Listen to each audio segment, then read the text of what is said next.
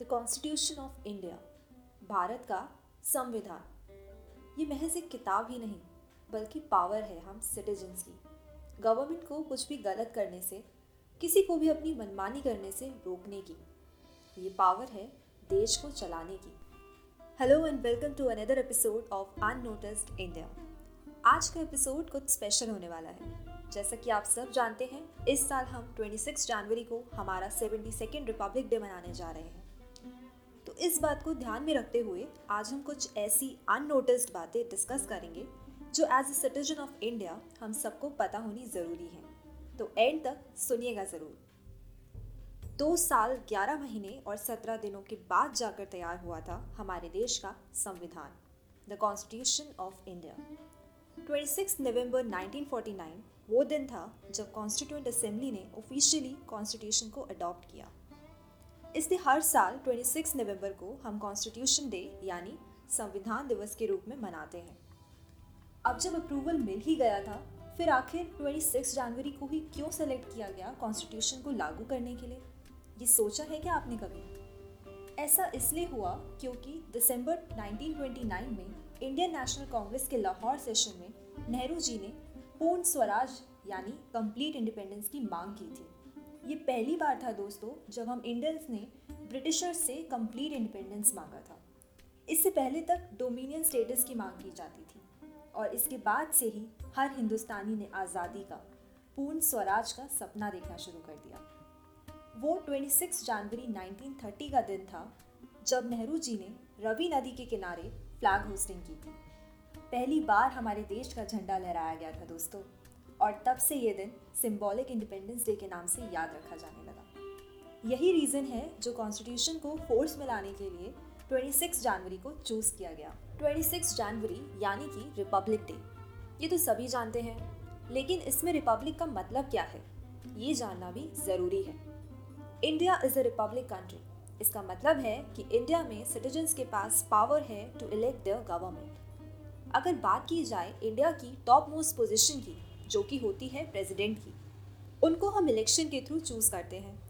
All दो Indian citizens उनको indirect election से चूज़ करते हैं। दूसरी तरफ़ इंग्लैंड का एग्ज़ाम्पल लीजिए। वहाँ टॉप मोस्ट पोजिशन होती है क्वीन की, जो कि इनहेरिटेड है। सेम फैमिली में पास ऑन होती है। और हम इंडियंस को अपने लीडर्स इलेक्ट करने की ये पावर मिलती है कॉन्स्टिट्यूशन से। इसीलिए 26 जनवरी को हम रिपब्लिक डे यानी कि गणतंत्र दिवस के तौर पे सेलिब्रेट करते हैं। अच्छा क्या आप जानते हैं कि हमारा कॉन्स्टिट्यूशन हाथ से लिखा गया था? इसे लिखा था प्रेम बिहारी रायजादा जी ने। इटैलिक फॉन्ट में बिना किसी गलती के लिखा गया था ये। वो उस जमाने के बेस्ट कैलीग्राफर जो थे, और उन्होंने इसके लिए कोई फ़ीस नहीं ली थी, बल्कि एक शर्त रखी थी कि वो कॉन्स्टिट्यूशन के हर पेज पे अपना नाम लिखेंगे। रायजादा जी की ये शर्त मान ली गई थी। कॉन्स्टिट्यूशन लिखने में रायजादा जी को काफ़ी टाइम लग गया था। और लगता भी क्यों ना? हमारा कॉन्स्टिट्यूशन वर्ल्ड का सबसे लंबा कॉन्स्टिट्यूशन जो है इंडियन कॉन्स्टिट्यूशन को बैग ऑफ़ बोरोइंग्स भी कहा जाता है। क्योंकि इसके काफ़ी प्रोविजंस हमने अलग अलग कंट्रीज़ के कॉन्स्टिट्यूशन से बोरो किए हैं। जैसे कि rule of law which states that everyone is equal before law ये कॉन्सेप्ट हमने लिया है यूनाइटेड किंगडम के कॉन्स्टिट्यूशन से। Fundamental rights, one of the most important feature of our constitution. It is borrowed from the Constitution of United States of America. Distribution of powers between central government and state government. जिसको लेके अक्सर state government and central government के बीच problems होती रहती हैं ये concept हमने लिया है कनाडा के कॉन्स्टिट्यूशन से और ऐसे ही और भी काफ़ी प्रोविजंस दूसरे कंट्रीज़ के कॉन्स्टिट्यूशन से लिए गए हैं सो बेसिकली कंट्रीज़ के कॉन्स्टिट्यूशन उनके बेस्ट फीचर्स को अडॉप्ट किया गया पर ये ध्यान में रखते हुए कि वो इंडियन कंडीशन के लिए सूटेबल हों। और ये जानकर आप ज़रूर प्राउड फील करेंगे that our constitution is considered world's best constitution constitution के नाम पर हम कुछ जानते भी हैं तो वो हैं फंडामेंटल राइट्स और ये भूल जाते हैं that with every right comes a duty constitution में फंडामेंटल राइट्स के साथ फंडामेंटल ड्यूटीज़ भी होती हैं दोस्तों। Article 19 clause one sub clause A freedom of speech and expression इससे तो सब वाकिफ हैं। जो मन में आए वो बोलेंगे फ्रीडम ऑफ़ स्पीच के नाम पे। लेकिन भूल जाते हैं fundamental duties mentioned in Article 50, Clause A, Subclause E, to promote harmony and spirit of common brotherhood which is a duty of every citizen social media पे पब्लिक प्लेसेस में events में तो कभी प्रोटेस्ट के दौरान खूब क्रिटिसाइज करते हैं गवर्नमेंट को। और कभी कभी तो अपनी किस्मत को ही कोसने लगते हैं कि कैसे देश में पैदा हो गए यार।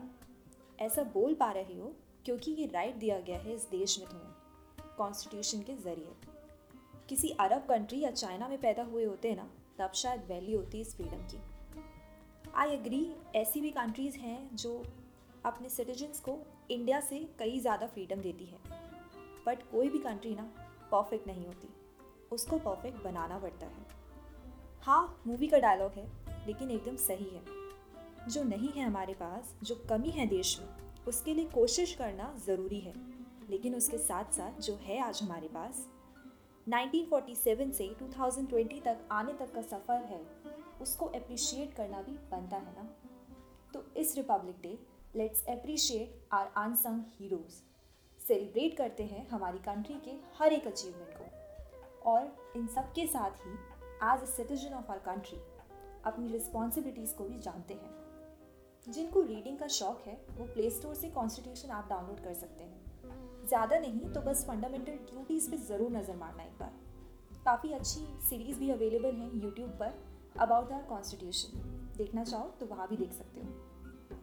पेट्रियाटिज्म का मतलब सोशल मीडिया पे कंट्री फ्लैग की स्टोरीज लगाना या गाड़ी में देशभक्ति के गाने चलाना नहीं होता, बल्कि एक रिस्पॉन्सिबल एंड अवेयर सिटीजन बनने से होता है। जाते जाते एक इंटरेस्टिंग फैक्ट बताना चाहूँगी।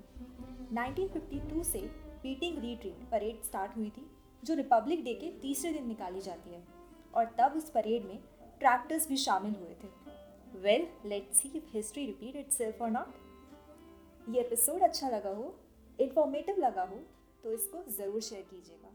Happy republic day to all जय हिंद।